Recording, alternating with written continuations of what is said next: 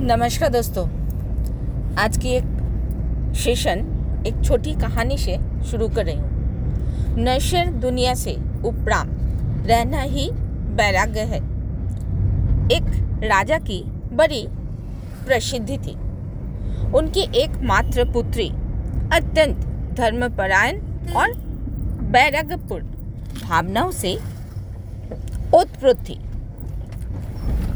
उसकी भावनाओं को ध्यान में रखकर राजा ने उसका विवाह की किसी विरक्त फकीर के साथ करने का निश्चय कर लिया था। सौभाग्य से उनको एक फकीर का पता भी मिल गया और उन्होंने उसके साथ अपनी कन्या का विवाह कर दिया।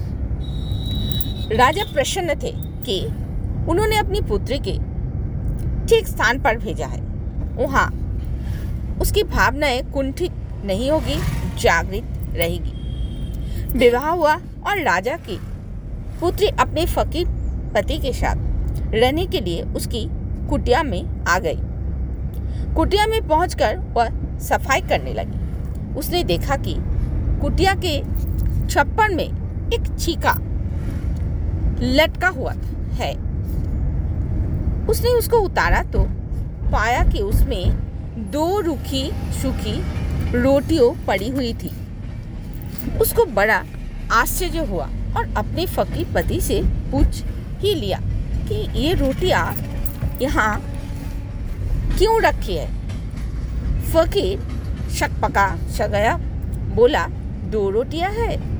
कल हम दोनों मिलकर एक एक खा लेंगे। दिन निकल दिन निकल जाएगा।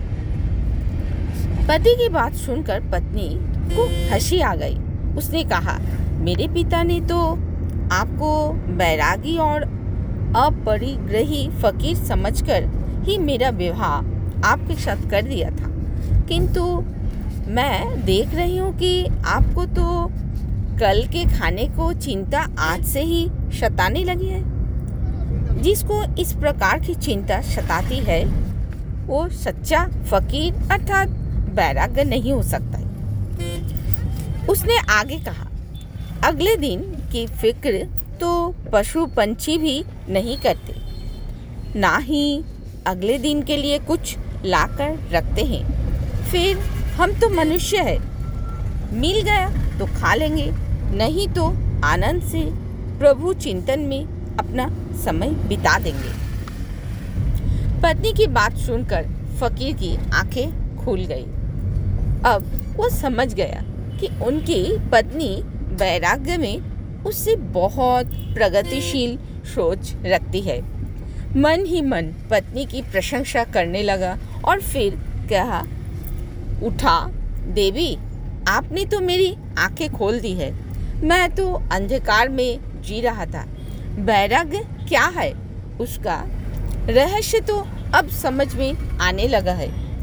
ये तो परमात्मा की बहुत बड़ी कृपा है कि मुझे तुम जैसी पत्नी प्राप्त हुई है। प्रभु का धन्यवाद।